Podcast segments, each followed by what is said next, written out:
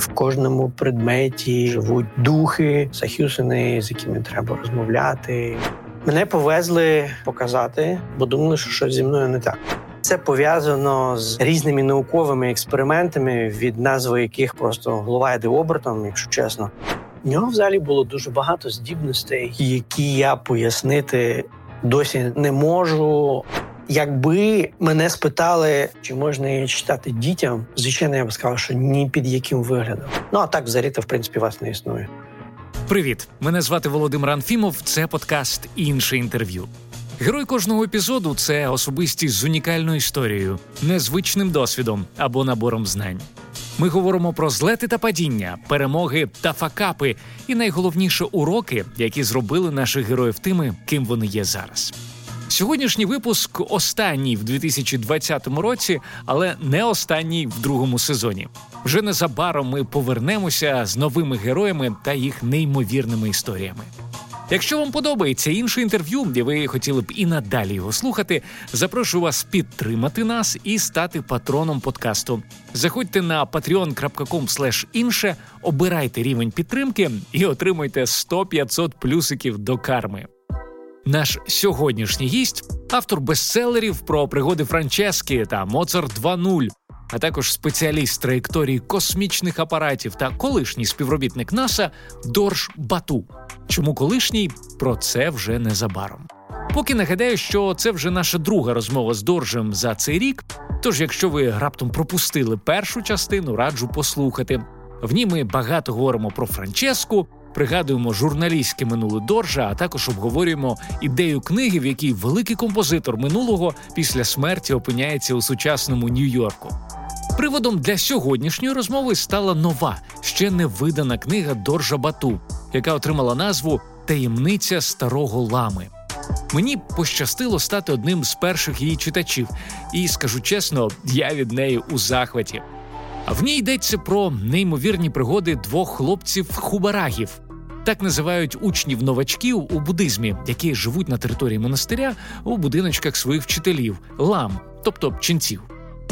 Ще в нашій першій розмові Дорж натякнув, що працює над книгою про особливу для нього людину буддійського монаха, який відіграв важливу роль в його житті, ставши духовним вчителем. І ось вже незабаром ця книга побачить світ. Все, що ви почуєте сьогодні, абсолютний ексклюзив, адже Дорж вперше розповість в інтерв'ю про цю книгу, а також про зміни, які відбулися в його житті, зокрема в роботі. Власне, з цієї теми ми і почали. Останні записи про роботу в моєму Фейсбуці були влітку, тоді, коли стартував екіпаж Dragon Crew One. і все е, з того часу я більше не працюю на старій роботі. Вау! Тобто з НАСА покінчено? Так. Да. Я перейшов на іншу. Мало того, я перетягнув туди свою команду. Так що ми, в принципі, займаємося тим самим, а, тільки в іншій конторі. Mm-hmm. Тобто, всі герої е, книги про пригоди Франчески вони з тобою залишилися і працюєте ви разом тепер. І два Франческа і Трейсі, а всі решта лишились на базі. Ага, справа в тім, що проект, е, над яким ми працюємо, він таємний. Організація, в якій ми працюємо, вона так само не любить себе офішувати. Відповідно, я все, що я можу, все, що я можу сказати, це лише те, що ми займаємося тим самим пілотуванням певного об'єкту, і це пов'язано з різними науковими експериментами, від назви яких просто голова йде обертом, якщо чесно. Зокрема, ми займаємося проблемою космічного сміття і багатьма багатьма іншими проблемами, про які в свій час я думаю, що я можу говорити, але не зараз. Окей, ну це не пов'язано з захопленням всесвіту. Я сподіваюся, там на якісь благі цілі ви працюєте. Я би з захопленням впевнений, це залежить в якому сенсі процедур. Окей. Друзі, ну якщо раптом нас хтось захопить якісь гуманоїди, то знаєте, Доржбатум може мати до того до того якесь е, відношення. А ми сьогодні з тобою будемо багато говорити про твою нову книгу е, Таємниця старого лами. Я тебе вітаю, що робота над нею завершена. Книга неймовірна. Я тобі вже мільйон разів про це казав. Я знаю, е, що її ідея прийшла до тебе ще задовго і до появи Франчески, і до звісно Моцарта. Можеш, будь ласка, розказати? Сказати, коли саме це сталося, і чому ти вирішив все ж таки написати її саме сьогодні, саме в цьому році? Взагалі, взагалі, ідея цієї книги у мене народилася ще наприкінці 90-х. Хм. Насправді. Коли ще були свіжі згадки, коли були свіжі враження. Але я тоді я навіть пам'ятаю, я а на початку нульових я навіть написав першу главу. Та ти що? Так, і вона, в принципі, виглядає рівно так, як і в книзі. Єдине, що перші джерела в мене не лишились, я це все відтворював по пам'яті. І до цієї теми я повернувся вже напевно після Моцарта. У мене був час видихнути е, після роботи над Моцартом і трошечки перепочити перед тим, як я почну працювати над продовженням його. І по суті, це була книжка, яка мала забити цю паузу. Я на ній відпочивав.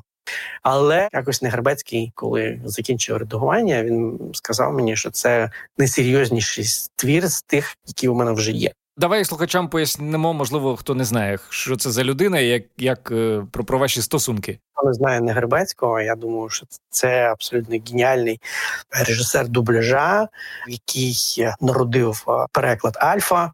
Він був режисером дубляжа на в різних там культових стичках, таких як тачки, королі на світі кошмарів. В общем, це гуру гуру українського дубляжа. Я вважаю його одним з найкращих спеціалістів з української мови в Україні. Це моя особиста. Точка зору, можливо, хтось з неї не згідний, але я так вважаю. Мало того, я так і відчуваю. І ті тексти, які виходять з під його редакції, я вважаю, що це просто шедевр. Не тому, що я це написав, тому що Негребецький це прочитав, він це передумав, і він просто перетворив мій, скажімо, невмілий український текст, просто діамант. Слухай, от мені цікаво, а наскільки сильно відрізняється оригінальний текст від того, що ми вже зараз читаємо в книзі? Насправді, на перший погляд, е, між нашими текстами, можливо, на на перший погляд немає ніякої різниці. Але знаєте, існує, от, наприклад, діаманти, які проходять огранку десь в підвалах Мумбая або там Нью-Делі, і ті діаманти, які проходять огранку в Антверпені. Це світова столиця ювелірного мистецтва. От Якщо взяти ці два діаманти, вони дуже сильно відрізняються грою світла, блиском, чистотою, геометричними пропорціями.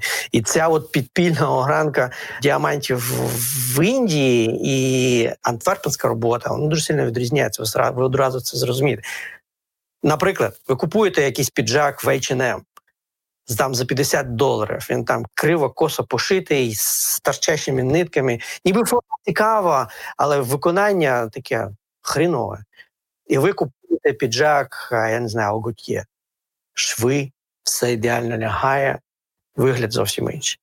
Прибли... Хоча модель може бути одна і та сама. Мені мені перший приклад більше сподобався. Так скромно Дорж Бату порівняв е, е, свої твори з діамантом. Я ж гівна не роблю.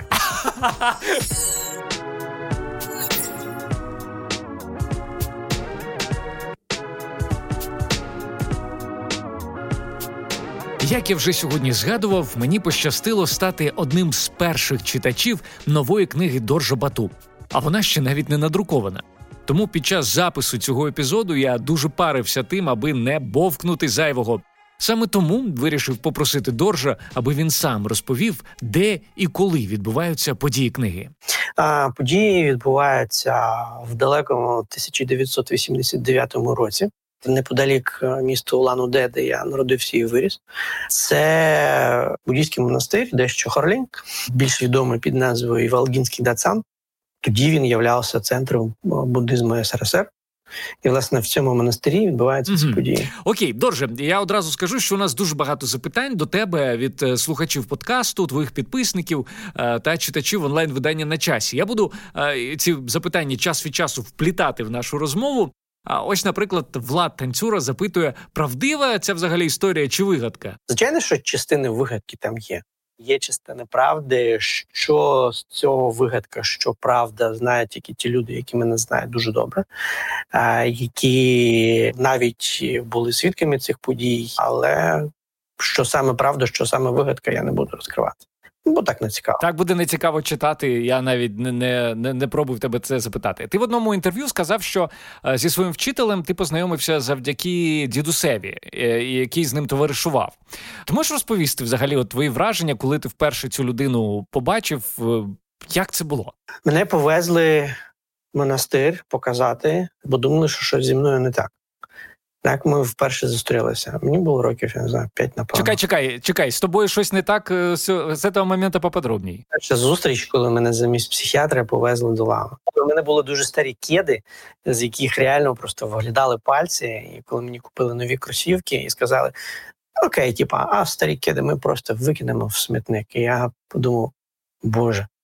А я тоді просто зачитувався Андерсеном і я реально розмовляв з речами. Я думав, що там вони живі, там що вони вміють плакати, їм може бути боляче. І тому для мене от сама думка про те, що мої старі кіди викинуть на смітник, вона мені здалась дуже несправедливою. Я реально я ридав там, я притискав ці кіди до себе. Ось і а, подумали, що зі мною не так. Що... Окей, привозять тебе до до, до лами, і, і що там далі? Ну, він починає випитувати мене, в чому проблема. Я йому розповідаю. І перше запитання, яке він мене задав, поставив, сказав, як звати твої красівки. Тому що я розповідав, що я там даю імена речам, там з ними розповідаю, розмовляю там з ними. І неочікувано. Бо я звик, що дорослі кажуть, що може якась дурня там, але він дуже серйозно цьому поставився насправді. Не почав розповідати про те, що в речах, в горах, в річках, в кожному предметі живуть духи, захюсини, з якими треба розмовляти, яких не можу, не можна ображати, як в принципі все живе. І мені якось це дуже сильно зайшло. Хм. І як з часом ти став е, його учнем, чи ви просто час від часу бачилися? Які у вас були стосунки? Він захотів продовжити стосунки. Він хотів, щоб я став його учнем, і певний час свого дитинства я з ним провів. Ми провели разом, і в принципі цей період для мене був дуже визначним і сформував, скажімо так, е, і мій характер, і мій світогляд. Звичайно, це не одразу проявилося, тому що багато з того, що говорив мені тоді е, Чимідорш, я над цим задумуюся взагалі тільки зараз, тому що раніше це для мене був порожній звук. Він колись сказав: ти запам'ятай, а зрозумієш потім. Так воно і вийшло. Якщо говорити про якісь поради, про якісь мудрості, ну насправді, друзі, в книзі дуже багато е, мудрих цитат е, вчителя Доржа. А, Але якщо от, я не знаю, виділити там одну чи дві е, якісь поради, найкраще, які давав тобі вчитель, що тобі першим спадає на думку? Не поспішати з висновком. Хм. Насправді деякі речі здаються нам зовсім не такими, якими вони є насправді. І якщо подивитися на них спокійно, якщо відкинути емоції, то це, в общем-то, варто того, щоб почекати, видихнути і не поспішати з висновком. Він цю тобі пораду дав, е, коли щось сталося, і так проілюстрував, чи чи, чи просто так прийшлося до слова? Є в книжці одна історія. Якщо ти пам'ятаєш, історія про Вітьку. Дорж говорить про жебрака на ім'я Вітька, який заробляв собі на хліб тим, що відчиняв двері монастиря. В книзі описується випадок, коли вчитель Доржа в досить хитрий спосіб навчив свого учня думати своєю головою. Це був власне саме той випадок, коли він мені на прикладі цієї історії довів, що насправді моя думка має значення, що я маю дослуховуватися до себе, а не до тих, хто намагається нав'язати мені свою думку. В даному випадку він мені нав'язував свою думку, і я на це вівся. І він показав, що насправді треба треба вірити собі, перш за все, і треба ставитися до якихось проблем, до якихось подій дуже зважено і думати перед тим. І думати спокійно насправді, без, без різних емоцій. Тоді ви будете самі здивовані, як може змінитися ваша думка стосовно якихось певних речей. А під час однієї з наших розмов ти якось сказав, що буддизм це не основна тема книги, але тим не менш, е, людина, яка ніколи не цікавилася, наприклад, там буддизмом чи східними філософіями, дуже багато чого е, дізнається про все це, читаючи е, книгу. Е, і тут би мені хотілося б зробити невелику паузу в розмові безпосередньо про книгу, а поговорити трошки про буддизм, якщо ти не проти. Я знаю, що ти вивчав буддизм в університеті, тобто ти знаєшся на цій темі дуже дуже дуже сильно і класно. Мені цікаво в твоєму теперішньому житті, е, яку роль взагалі відіграє буддизм? Роль філософської школи. Хм. Розкажи детальніше. Я взагалі я людина нерелігійна, абсолютно, оскільки в мене дуже таке дивне ставлення до релігії, тому що я спочатку вивчав її зсередини, тобто буддизм як релігію. Це система обрядів, це молитви, це певне уявлення про якісь речі. Потім я вивчав буддизм як науку, як філософську школу. І в принципі я вважаю, що буддизм зараз він починає втрачати ознаки релігії, і вже не буває як дуже стара школа, не буває ознак філософської школи. І буддизм для мене він допомагає мені формувати ставлення до якихось речей, до подій, до того, що відбувається зі мною в житті, і навіть на тим, як слід поводитися взагалі. Ну давай так для людей, які нічого не знають про буддизм. Я думаю, що таких багато є е, серед слухачів. Ну і це нормально. От такий експрес-курс, на яких китах стоїть буддизм от для тебе саме як філософська е, філософська філософія, філософський підхід. Дуже просто незаконні збереження енергії. Все погане, що ви робите в своєму житті, воно до вас повернеться все хороше, що ви робите в своєму житті, до вас повернеться. Ну, а так взагалі то в принципі вас не існує. Всього-то. Так, в буддизмі є цікава е, цікава концепція відсутності я, е, але це вже зовсім інша історія. Це дуже це це шикарна тема, насправді, але дуже дуже така в неї можна зануритися, як в принципі в будь-яку в будь-яку порожнечу. Друзі, ми продовжимо за мить. Просто зараз хочу сказати величезне спасибі нашим постійним друзям на часі. Це онлайн-видання про все, що цікавить сучасного українця від підприємництва та стартапів до культури та урбаністики. Обов'язково додайте собі в закладки на часі.ком. Також маю до вас невелике прохання залиште свій відгук на інше інтерв'ю на Apple Podcasts. Цим ви дуже сильно допоможете нам піднятися вище в рейтингах цього сервісу а це означає, що нас почує більше людей.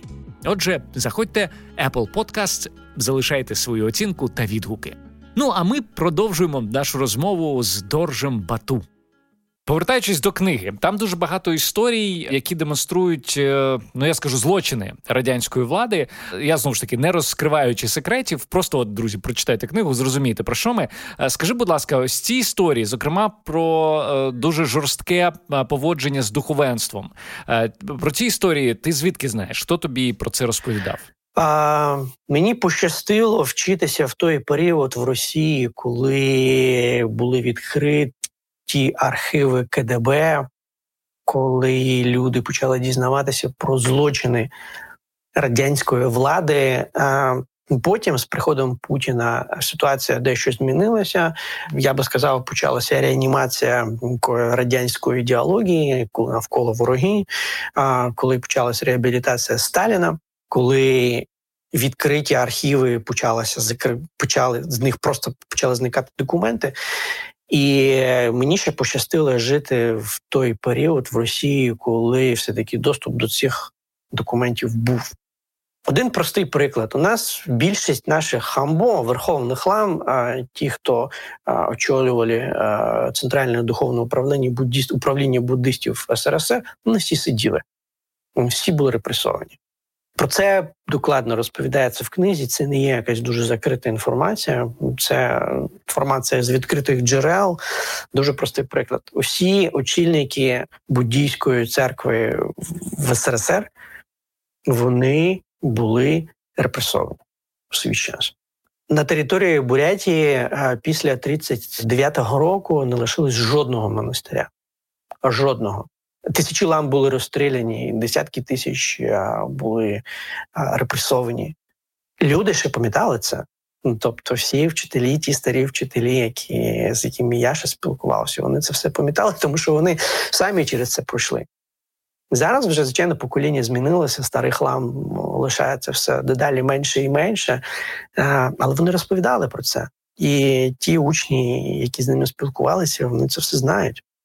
Тому це не якийсь там секрет Полішинеля. Та, звичайно, що радянська влада і моя республіка ну, понесла дуже великі втрати через е, радянську владу. Це і репресії, і, і геноцид, і голодомор. Все через що пройшли народи, які були загнані в СРСР, і українці, і білоруси, і калмики, і чеченці, і бретмонголи. Всі пройшли через приблизно однакові коли пекла. Якщо ми раніше говорили про те, що треба не робити поспішних висновків, то власне оцей висновок, про який я зараз говорю, це абсолютно зважений і ґрунтовний висновок про те, що Радянський Союз, те, що відбувалося на початку 20-30-х років, це все не принесло жодного позитивного явища жодному народу, який був загнаний в цю, як казали, тюрму народів. Це була реальна тюрма народів. І, в принципі, сучасна Росія вона продовжує бути цією тюрмою. Як про це не сумно говорити, але це констатація факту. Так, там спостерігається просто відкат, відкат в минуле дуже потужний. Слухай, у нас така дуже серйозна розмова виходить, а мені б не хотілося, щоб у слухачів склалося враження, що книга вона е, ну така надто серйозна. Я, як людина, яка вже її прочитала, друзі, хочу вам сказати, що там надзвичайно велика кількість веселих моментів. Я постійно реготав. Поки поки читав цю книгу, ну здавалось би, да, от ми такі теми там зараз і про буддизм, і про злочини радянської влади, але тим не менш Доржу якось вдалося це все заміксувати з дуже прикольними моментами. Я зараз прочитаю буквально один маленький фрагмент, який це демонструє. Е, отже, це е, тут описується діалог між е, героєм Доржа і його вчителем. І от вчитель йому каже: Знаєш, чому вранці перед Сахіюсан Хуралом треба пити тільки чистий, свіжо заварений зелений чай без солі, молока й масла? спитав мене якось Чемідор Лама. Тому що свіжий зелений чай освіжає і тонізує, відкриває чакри, очищує розум, розкриває серце і допомагає встановити зв'язок з сахіюсанами? Ні. Просто від простого зеленого чаю менше. Правда. Тому що Чемідорж був лікар, він чудово знав, як е, різні продукти впливають на кишківник, тому я до цього моменту дійшов десь там опівночі, коли вдома читав. Я реально зареготав, так що, мабуть, розсміялися сусіди, тому що він йшов якраз після якогось дуже серйозного моменту в книзі. Слухай, ну а взагалі почуття гумору це теж від е, від вчителя у тебе? Частково від нього, частково від мого батька. У мого батька була дуже було дуже специфічне почуття гумору. Я думаю, що воно мені передалося в повній мірі. Батько взагалі не цікавило, чи подобається його жарт комусь, чи не подобається. Він розповідав, він летав сам. І навіть якщо навколо ніхто не сміявся, він там тішився, був задоволений своїми жартами. І ось, ну реально, він, він, він жартував таке враження, щоб повеселити самого себе. І його, його геть не цікавило, чи його жарт там я не знаю, смішний для інших. Він цим ніколи не приймався. Ну, власне, я чого запитую, тому що в книзі є багато таких моментів, які демонструють, що у вчителя було відмінне почуття гумору. Ну і ще ти кажеш, що він був е, дійсно. Е, лікарем лікував людей. У нього взагалі було дуже багато здібностей, які я пояснити досі не можу або не вмію. Та звичайно, в нього він феноменально відчував пульс Він дуже добре ставив діагноз. Він дуже добре знався на нервовій системі, на центральній нервовій системі в межах звичайно тібетської медицини. І е, дуже було багато таких штук. Він, наприклад, міг міг е, загасити свічку на відстані. Я не знаю, як це робилося серйозно. Я просто це бачив. Тобто, це, тобто, це правда про що про що написано в книзі? Якби я не бачив це на власні очі, я би власне ну там існує багато відео, там всяких там буддійських монахів там в Китаї, які там голкою пробивають скло, там або там гасять свічку на відстані. Звичайно, що одні кажуть, що це монтаж, інші кажуть, що це не монтаж. Е, ну я про свічку я бачив, бачу. Ну, ти ж на власні очі бачив, так. Да, дуже цікаво те, що Чиміндорш, от на як тібетський вчитель, він дуже поважав доказову медицину. Він завжди казав, що не слід, але не слід надавати перевагу якомусь одному методу. І Якщо бачив, що він не може допомогти. У нього було купа друзів серед лікарів. Він одразу відправляв. Ну правильно, він же не буде гнойну флігмону лікувати в монастирі, або він не буде флюс лікувати в монастирі. Ну це абсурд.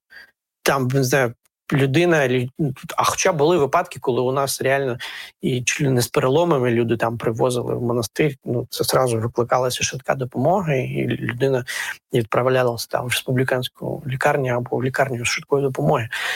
Над деякими випадками він працював самостійно. Над деякими випадками він працював спільно з лікарями там республіканської лікарні яких якихось пацієнтів одразу відправляв. А де а деколи приходили люди абсолютно з надуманими хворобами.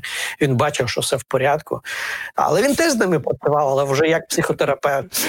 Так, так. Я я почав сміятися, тому що в книзі, друзі, знову ж таки про це є дуже смішний момент. Дорже, наскільки я розумію, твій вчитель вже не з нами. Да. Ти пам'ятаєш останнє з ним спілкування? Як це було і про що це було? Це був 95-й рік. Це рік, коли його не стало.